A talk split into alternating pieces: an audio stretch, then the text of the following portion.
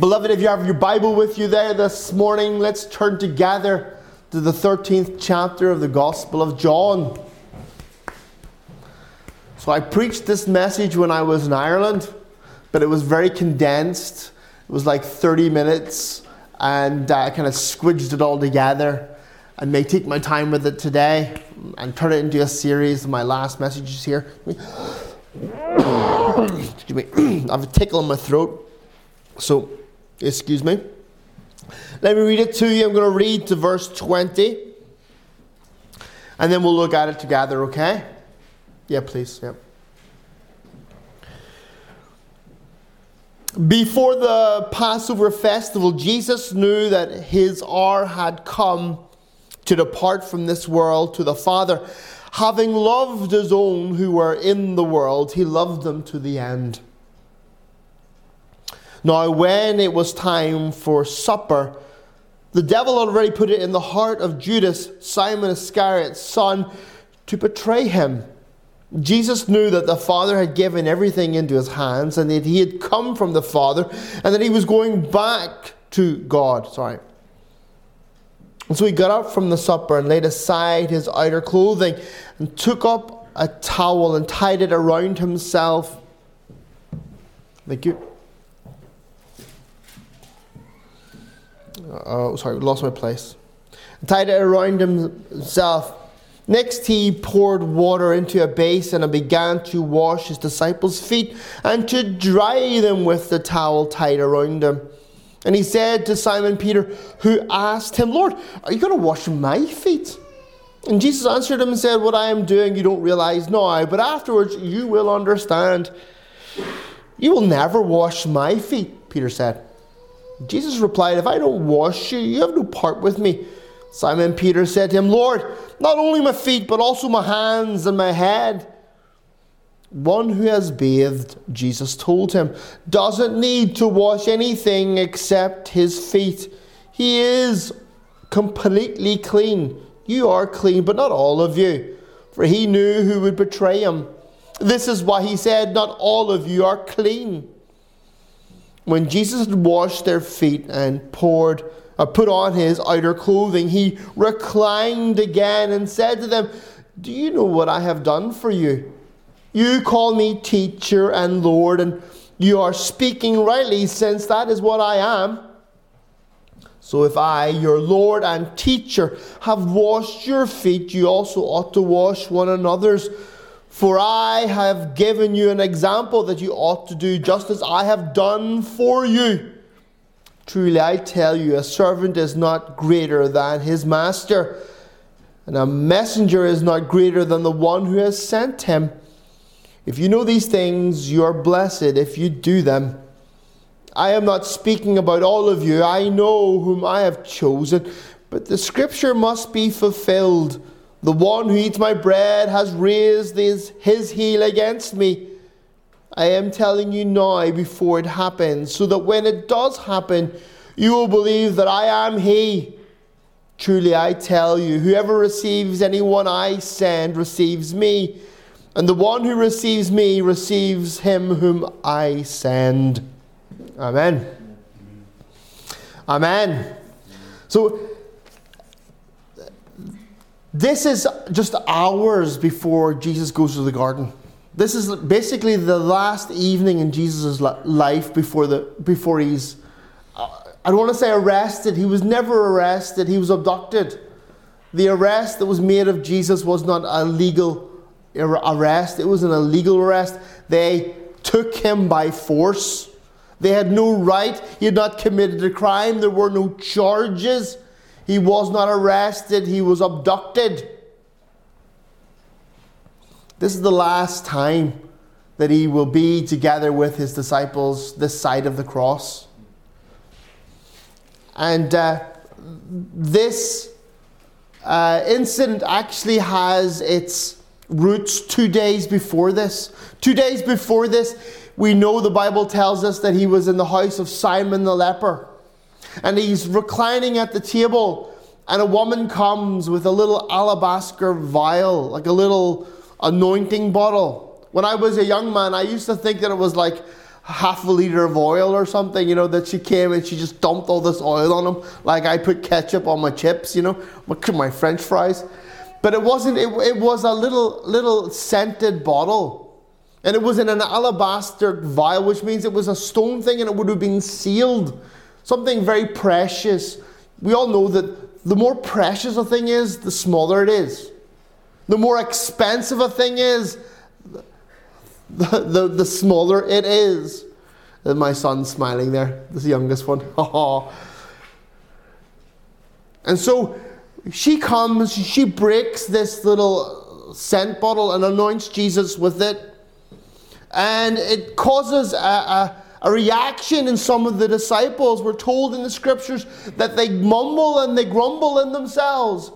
Why is this done? They could have been taken and sold and the money given to the poor. And we're told that that was Judas Iscariot. Judas Iscariot. And he was doing it not because he was concerned about the poor, but rather because he desired the wealth that would have come from the selling of this perfume. The Bible tells us after that meal, he goes out and begins to, uh, goes to the high priests to the Pharisees, to the chief priests, and negotiates a sum by which he will betray Jesus. So, two days before, Judas Iscariot has already gone to the chief priests. He's made an agreement with them that he will inform where Jesus is in a place that is uh, out of the public eye so that they can come and get him. Now, Jesus already knows this, and for two days, he keeps Judas by his side. If you know the planning or the preparation of the um, of the Last Supper, that actually would have been Judas's responsibility as the one who kept the finances, as the one who kept the purse. It would have been Judas's responsibility to go and make all the plans, and he would have been the one who who would have uh, hired the hall and paid for the dinner. But the Bible tells us that Jesus sent other disciples, and in the providence of God, everything was prepared beforehand, and Judas had no idea. He was just trapped next to Jesus. And so when they get there, also then the Bible tells us that along the way and during the, the, the, meal, it tells us later on in John, but earlier in another book, that the disciples were beginning to argue with one another, to bump heads, to, to, to have disagreements as to who was the most important. You're like, well, why would they do that? See, in their culture, in their tradition, you didn't sit at a table like we have. They didn't have big tables like this. They didn't have chairs like this. You, when you ate your dinner, you reclined. If you read the texts, Jesus reclined at the table. The table would have been a, a small a blanket or something on the on the floor, or a small like bench on the floor. And when you're sat, it was the tradition of the day. You lay with your head to the table and your feet away from the table. In their culture, it was a great offense if you pointed your, the soles of your feet at someone. If you pointed the soles of your feet, but not in our culture, so it's okay. Uh, if you pointed the soles of your feet at someone, it was a great insult. It was like we would say, you know, flipping them. The you understand that reference. And so uh, you, you lay with your head towards the table and your feet towards the wall, away from them. And you didn't sit on a, uh, they sat on like, a, they lay on a, like a little divan, a little sofa, like a little, um, you ever been to the Mediterranean or on holiday? We haven't, but you know, and you see the, well, I have, but not as a family. And you see these, these sun loungers that people have where they, they lie on these sun loungers by the pool. We all know that kind of stereotype picture. The Germans are always out first with their towels in the morning, you know, so that nobody else can take them. It's that kind of thing, but instead of just having one person lying, you have two or three or four people lying on. Normally it was three at the head.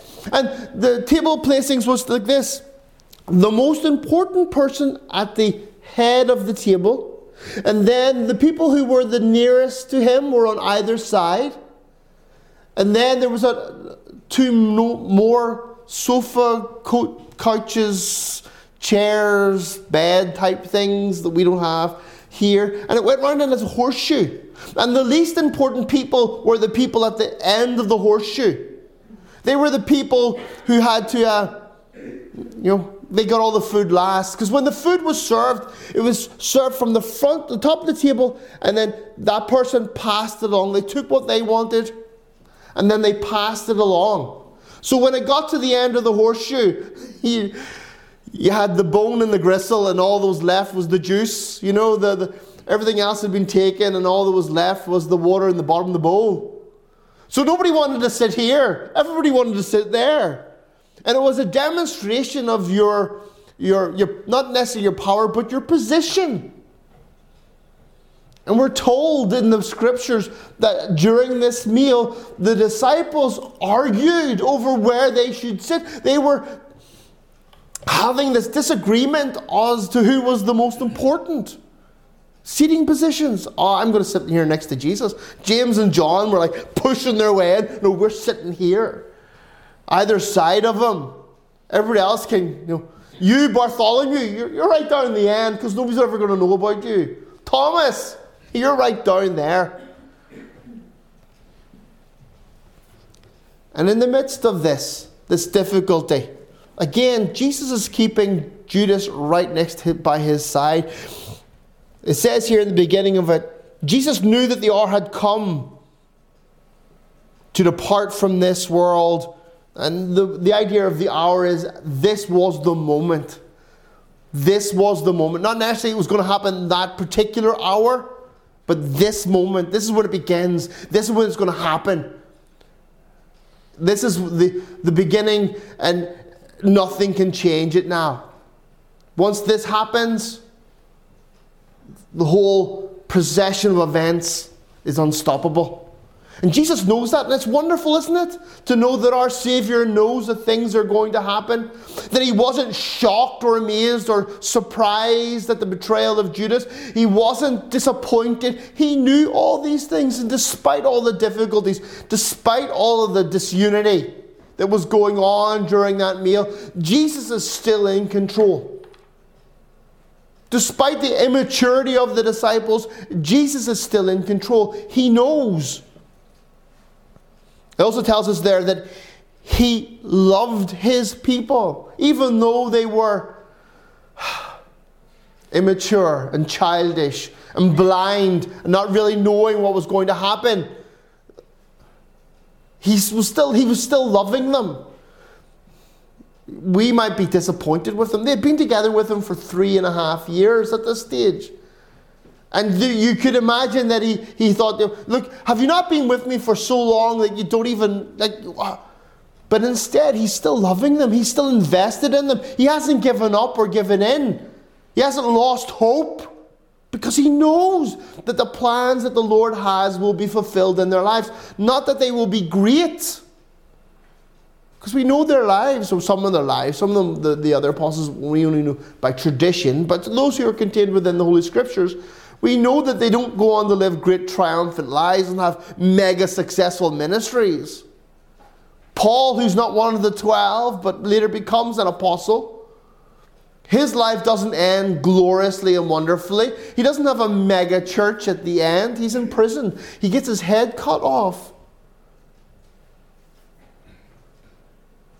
So we understand and know that Christ loves them even though he knows what they will become. He's not disappointed in them. Go verse 2. It says, When time for the supper, the devil already put it in the heart of Judas Iscariot, Judas Simon's son, to betray him. Think about that. That Jesus, even at this late time, Judas is with Jesus and that Jesus is still loving them. I completely believe that Jesus loved Judas Iscariot. I am 100% convinced. He didn't just have Judas there because, oh, you're the one, like, but you know, what distance. He, Jesus loved Judas Iscariot. And the love that Jesus had for him was like an anathema to, to Judas the more Jesus loved them, the more Judas hated Jesus. It was uh, where Jesus teaches in his uh, Sermon on the Mount love your enemy and do good for him. In doing so, you'll heap ashes upon his head. Judas is Jesus' enemy, and yet Jesus is loving him, caring for him, has him close, and goes on here and says that uh, Jesus put every, or Jesus knew that the Father had given everything into his hands, and go on. He says, so at the supper he tied, or he took off his outer clothing and took up a towel and tied it around himself. In their tradition, they had two layers of clothing like we do. You have your outer clothing and then your inner clothing. And really, what he's doing here is he takes off his outer clothing and he strips down to his, as you and I would understand, to his underwear. So don't think that he's just, it's just a shirt. He just takes his jacket off and he's in his shirt he rolls his sleeves up. No, it's something more scandalous than that. It's something more shocking than that. He strips down to his underwear their leader, their boss, the CEO, or the Jesus himself says, You call me teacher and Lord, and rightly so, for I am that. They believe him to be the Lord, Kyrios, Messiah, and yet here is the Messiah stripping himself down. It is a shameful thing. I was brought up in my Christian life to believe that this was a wonderful, beautiful moment, and it is. But if you were there, it would have made you feel incredibly uncomfortable. You would have been shocked by this behavior and slightly offended and terribly embarrassed by it. Jesus is not doing it, and all the disciples are like, Oh Lord, this is lovely. Oh, thank you. This is great. Oh, you're so nice. This is like, what are you doing? Put your clothes back on, you weirdo. Stop it. How shameful. And the disciples must have been blushing, must have all been looking anywhere but at Jesus. And he gets up and he goes to their feet.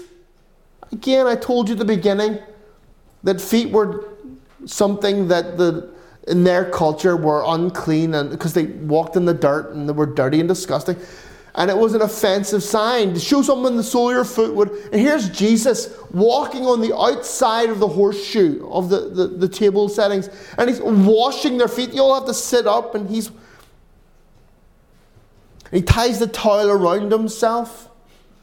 And he's taking on, we all know, because we've been so Christianized and churchized, we all know that it was the least servant. It wasn't a servant, it was a slave who washed the feet of a person when they came into the house. You know, they, they came in, they lift up your foot, and they just pour water and they dry it off with a towel so you don't walk muck into the house.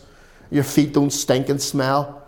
You just walk in, you go like this, and the, the least servant, usually a child, it was normally a child servant, slave, would wash the feet. Just pour water over it, dry it off with a towel, and then you'd walk in.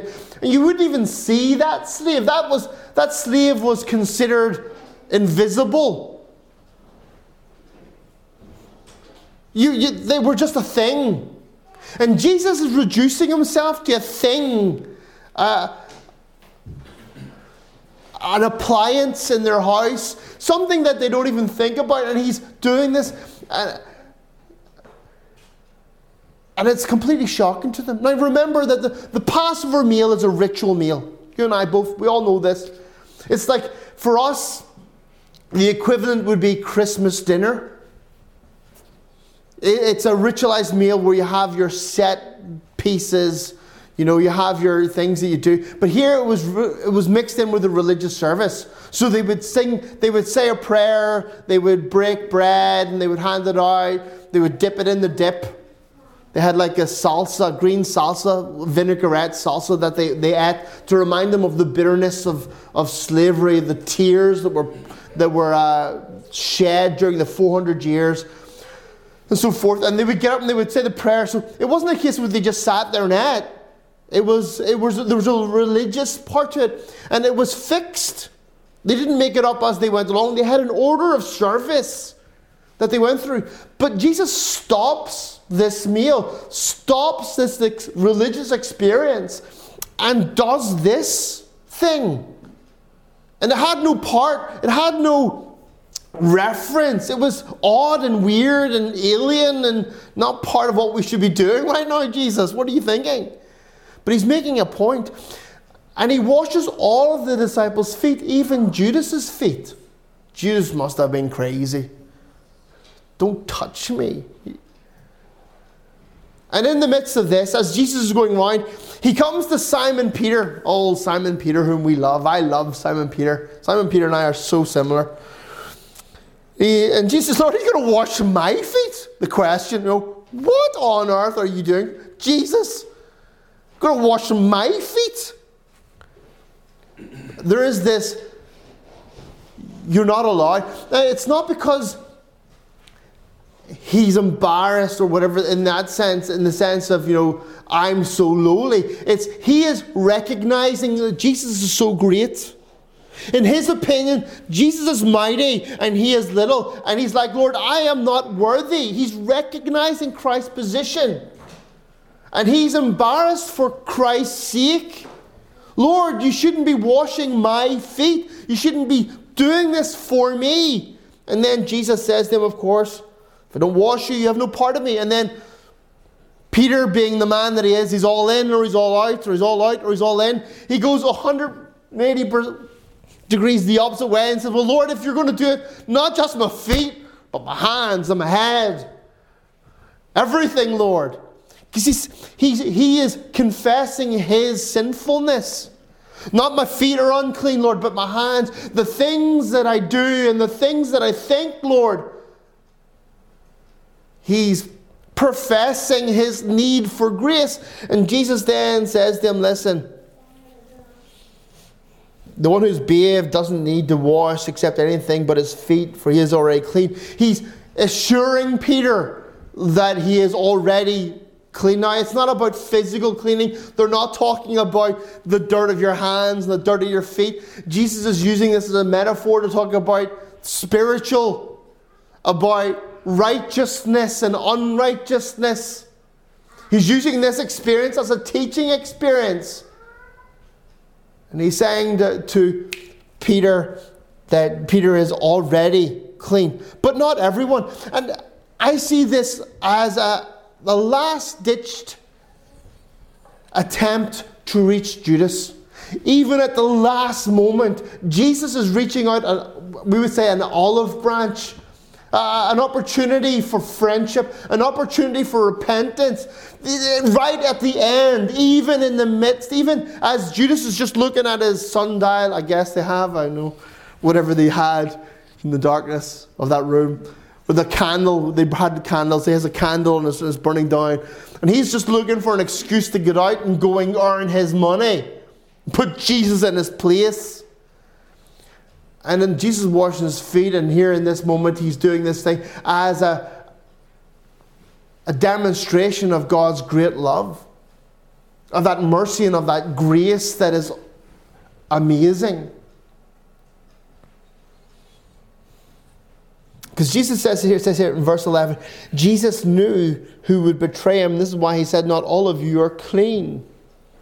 And then we go on, and Jesus then gives us the meaning of the foot washing. And he says to them, Do you know what I've done for you? You call me teacher and Lord, and you're speaking rightly, for that is what I am.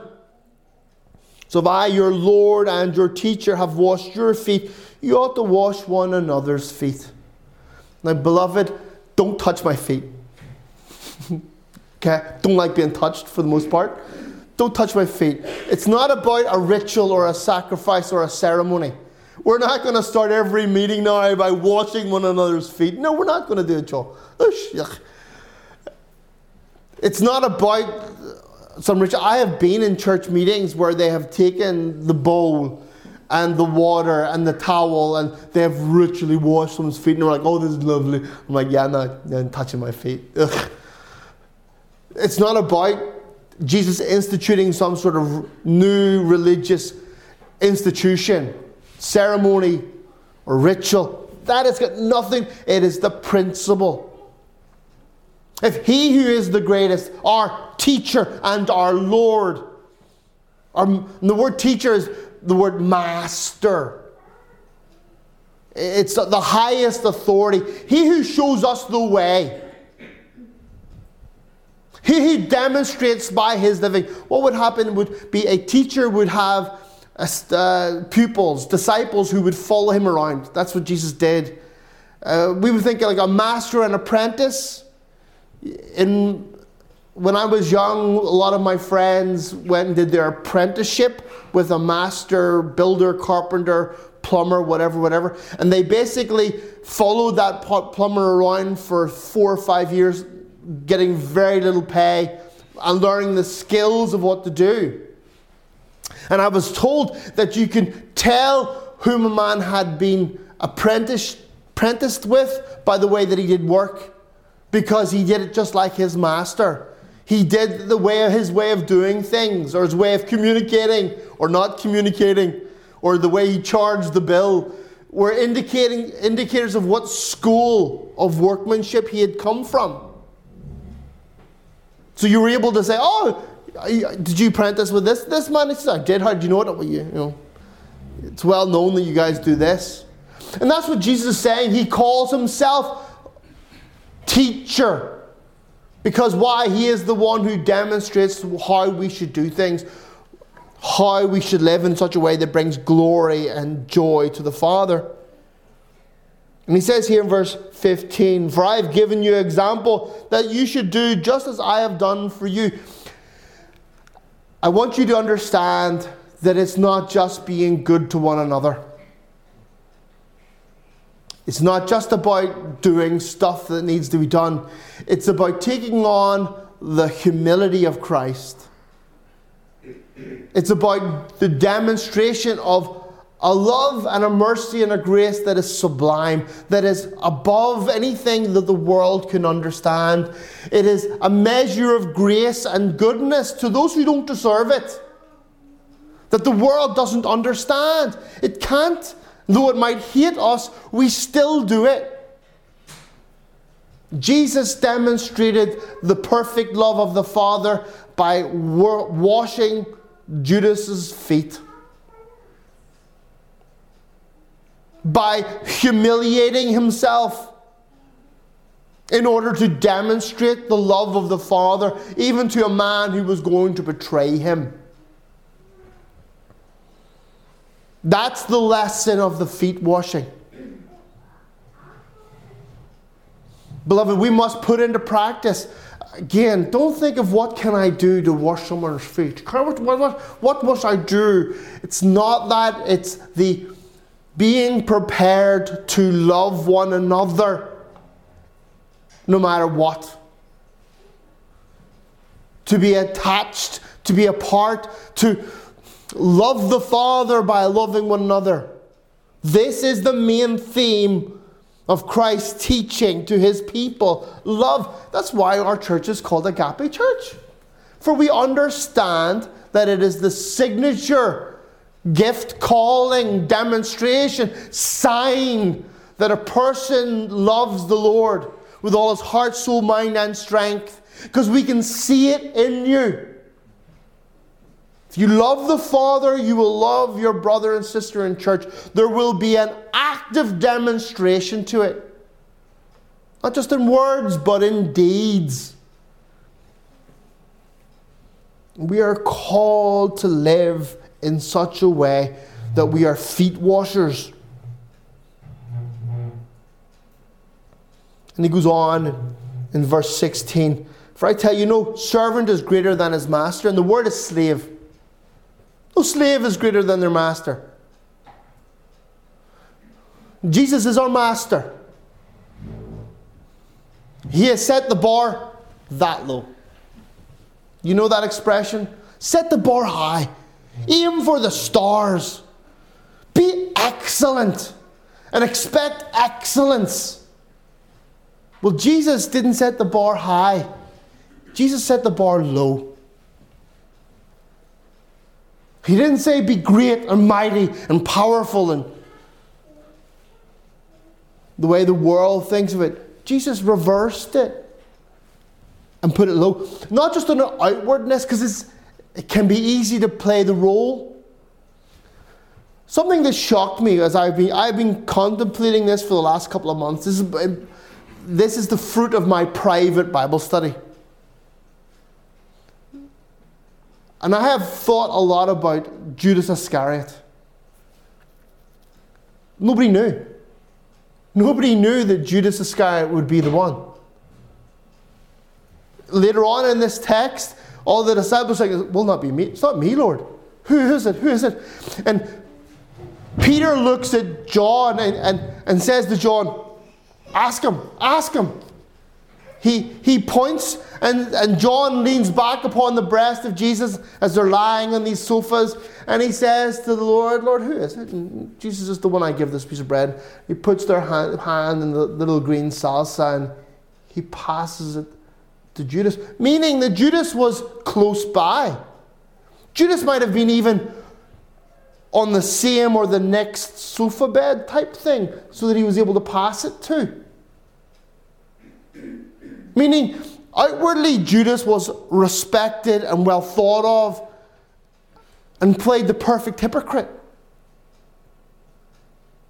You would not have seen or known. If Judas was among us, we would say, What a great Christian that man is. He's one of the twelve. He was sent on a mission. He is amazing. We would not have if there was a, a line of 12, we would not have picked. We would maybe, uh, Peter. Peter is a big mouth, said all the wrong things. Jesus told him off at least twice. I think it's going to be Peter. Or Thomas. Thomas was like, well, I, I, I, I, I don't know. I don't know. No, I find it hard to believe there, Lord. You know, what, you're going to die? Mm, ah, oh, I don't know. James and John. We're going to burn the whole place down. Oh Lord, give us permission, we'll burn the whole place down.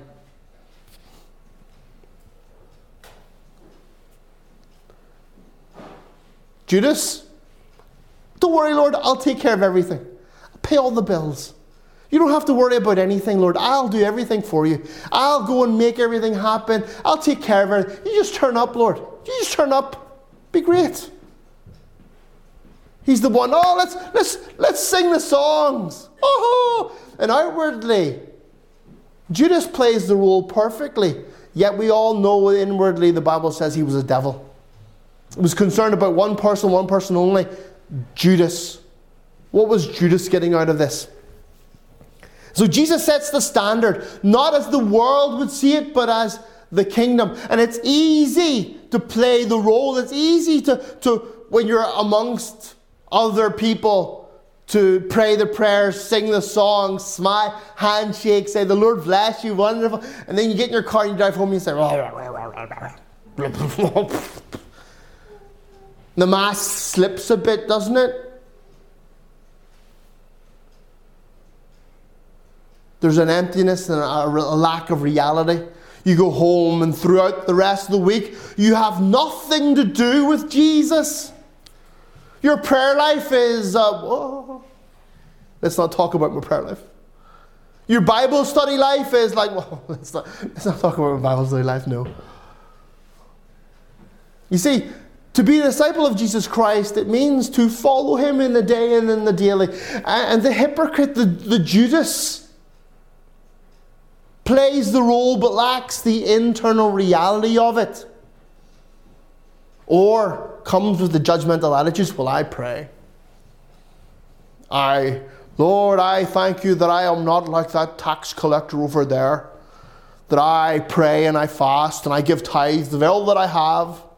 So grateful, Lord, that I'm better than that heathen over there. Outwardly one thing, but inwardly lacking. And Jesus tells us that He is the Master and that we, as, as His servants, His slaves, must attain to the standard that He has set for us.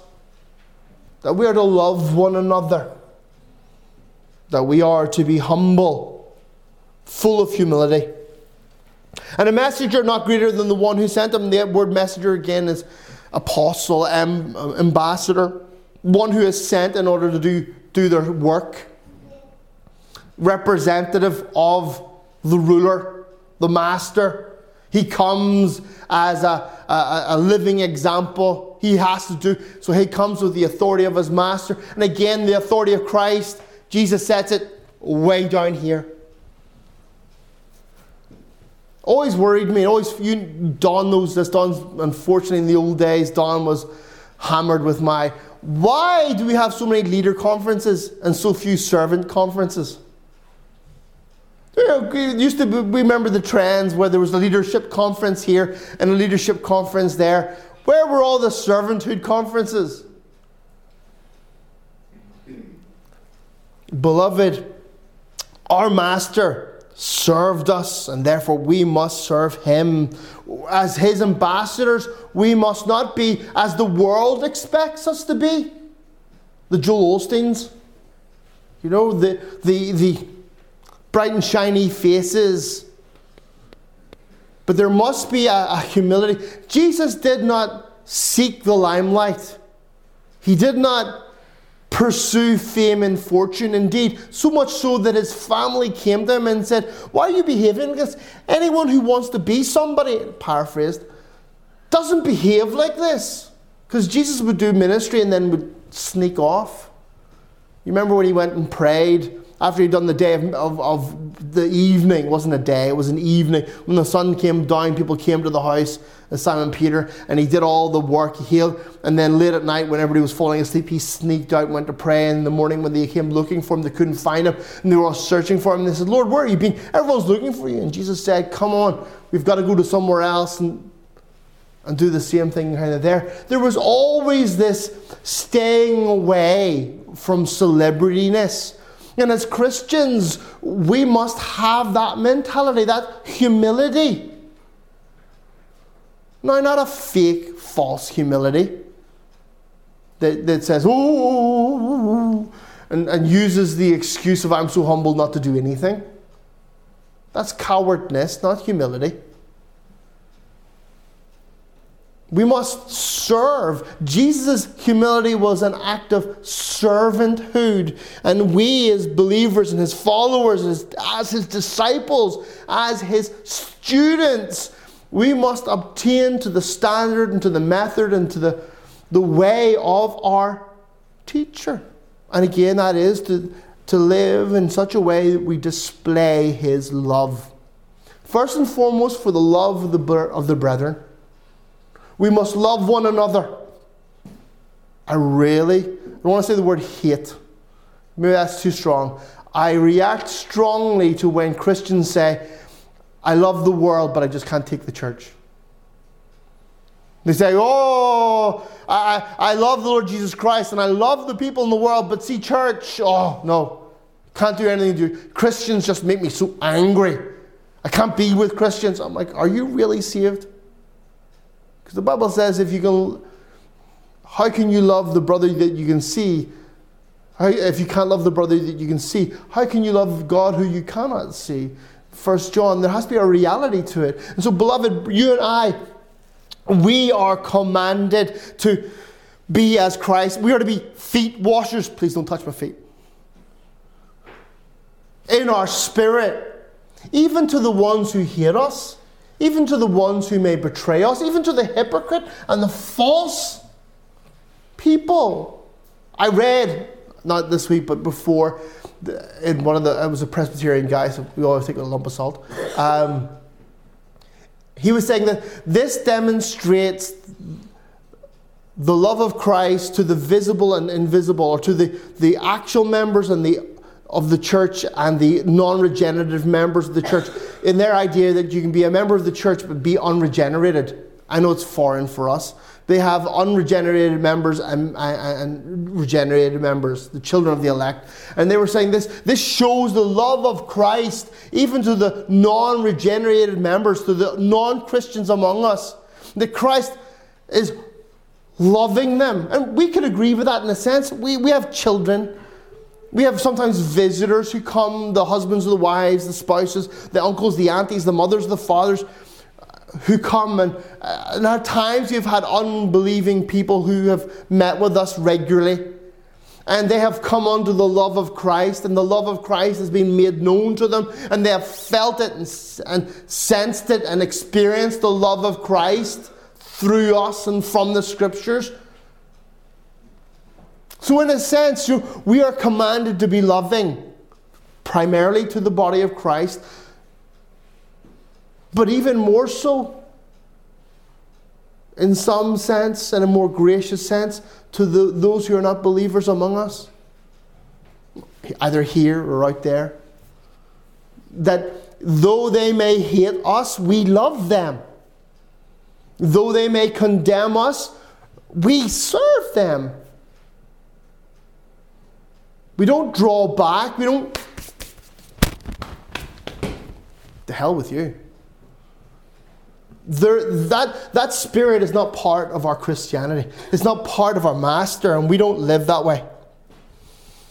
And he goes on here Truly I tell you, the one who receives anyone I send receives me, and the one who receives me receives him who sent me. The idea again of the Spirit of Christ working through his people. That the, there shouldn't be a, a a denominational spirit.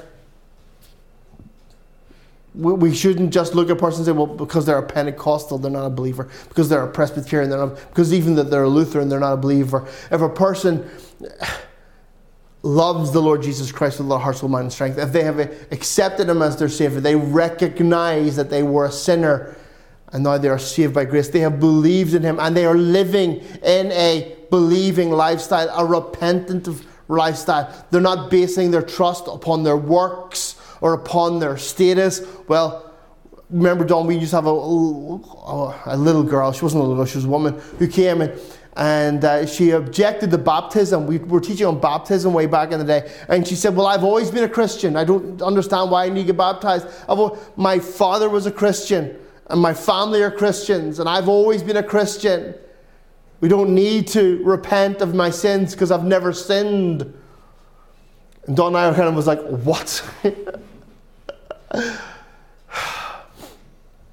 Beloved, our faith doesn't see denominational barriers. I know it's very easy, but reality tells us there are only two kinds of people in this world believers and unbelievers. We call them the saved or the unsaved. And we have more confused believers than unbelievers, you know, uh, in the church, I would say. But we should not show distinction. We shouldn't grow hateful or distant. Even those people who are against us, we should love them and serve them. Even those people who are at odds with us, we should love them and serve them. Be feet washers. And again, we don't really understand the connotations of butt wipers. Maybe that's a, good way of saying it, you know. Being those people who are so humble that they do what is naturally unpleasant to you, something that is shocking and something that is distasteful. But we do it not because we want to or because we're trying to be the best that we can be, but because our Lord has set us the example. The beloved, in closing, Jesus Christ is not necessarily the way we think he is. He's shocking and embarrassing and odd and weird and he, he doesn't respect boundaries. He stops a party. Who stops a party and wrecks the vibe? We're all having a great time. We're all enjoying ourselves. The wine is flowing, and your man stops it. Jesus Christ is not exactly how we see him to be. And through this act of humility on his part, he imparts a tremendous message right at the end. We all know that your parting words, the last thing that you say, the last things that you do, are the most important. I'm going to leave you, I'm going to leave you with one last word of advice. Something that I think is important. Something you need to learn because if you don't learn this, you're going to fail. And in this supper, Christ is doing this. This is the, apart from the, the, the, the, the, the bread and the wine, this is the last lesson that he teaches them, visib- visibly so. And he does it in such a shocking way, it must have laid an impression upon their hearts for the rest of their lives. Jesus Christ is not what we think he is, or who, you know, he's not like. Uh, I think oftentimes we want this nice, respectable, well dressed, well spoken gentleman. Jesus is shocking. We always need to remember that he was not gentry, he was not upper class, he's working class. He's offensive. And so, therefore, I'm not saying be offensive. Please don't be offensive. Don't be offensive. But certainly don't allow cultural fears to hold you back from serving Christ. Let the love of Christ that lives in you, because if you're born again, the love of Christ is in you. Let it flow. Don't play the hypocrite. Beloved, if you, if, God forbid, but if you play the outward Christian and lack the inward reality. If indeed you hate Christians, this would be the time to repent. This would be the time to, to put things in order. Judas ends badly. Judas ends badly. He had everything going for him. He got his reward and his money, and nobody, nobody knew None of the other disciples knew. He could have maybe got away with it. But the guilt of what he did, the shame of what he did, the realization of what he did possessed him. And the demonic forces corrupted him, and he ended taking his life. We all know the story. His guts fall out and splash over the field, the field of blood. Beloved, if you have not yet believed, Seek the Lord. Seek the Lord while he can be found, for you don't know what tomorrow brings, don't know what today brings. Jesus said, I will be found by him who seeks me, and he, that he would never turn away anyone who comes to him. There is mercy and grace. If Christ can demonstrate love to the man who betrays him, he can demonstrate love to you and to me, to anyone who is here. Amen. Let's pray. Our Heavenly Father, we come before you again. Lord, we are very aware of the realities of what service in your kingdom looks like. We're very aware, Lord, of the, the risk we all can play in playing the Judas, of being a hypocrite. But yet, Lord, we are confident in you that you know who who have believed, whom you have chosen. You, Lord, are the one who holds us, not we who hold you. We're truly grateful, Lord, that you have got a hold of us as you had a hold upon the disciples. And Father, we pray that, that you might cleanse us from those bad habits and sinful things that would prevent us from participating in your kingdom. Lord, you have washed us clean and we are already clean. Now, Lord, help us repent of those small things, those bad habits, those sinful ways. Lord, are there any attitudes in our hearts, Lord? Any lack of humility, Lord, wrong think, Lord, where we have based our thinking and our practice upon worldly teachings or self expectations. Lord, forgive us and help us to repent. You have demonstrated to us your expectations, your demands, your commands for your people and for your kingdom, for your students, for your subjects. Help us, O oh Lord, to walk in your ways and to keep your requirements, that we might love you, and that, Lord, we might be a living demonstration of you in this world that your Spirit might move through us and that your purpose and your plans might be fulfilled. Oh God, have mercy upon us. Father, for those who do not know you, Lord, those who do not know the joy of sins forgiven and of the confidence of knowing that you have a hold upon us, we pray, oh God, that you would awaken them. The Lord, you would call them and quicken them, that you would give them no peace until they bow the knee to Him who is the Prince of Peace. Oh Lord, we ask of you, Lord, in this time of wrath, remember mercy. Lord, we pray this for your glory and your glory alone. In Jesus' precious name. Amen. Amen. Amen.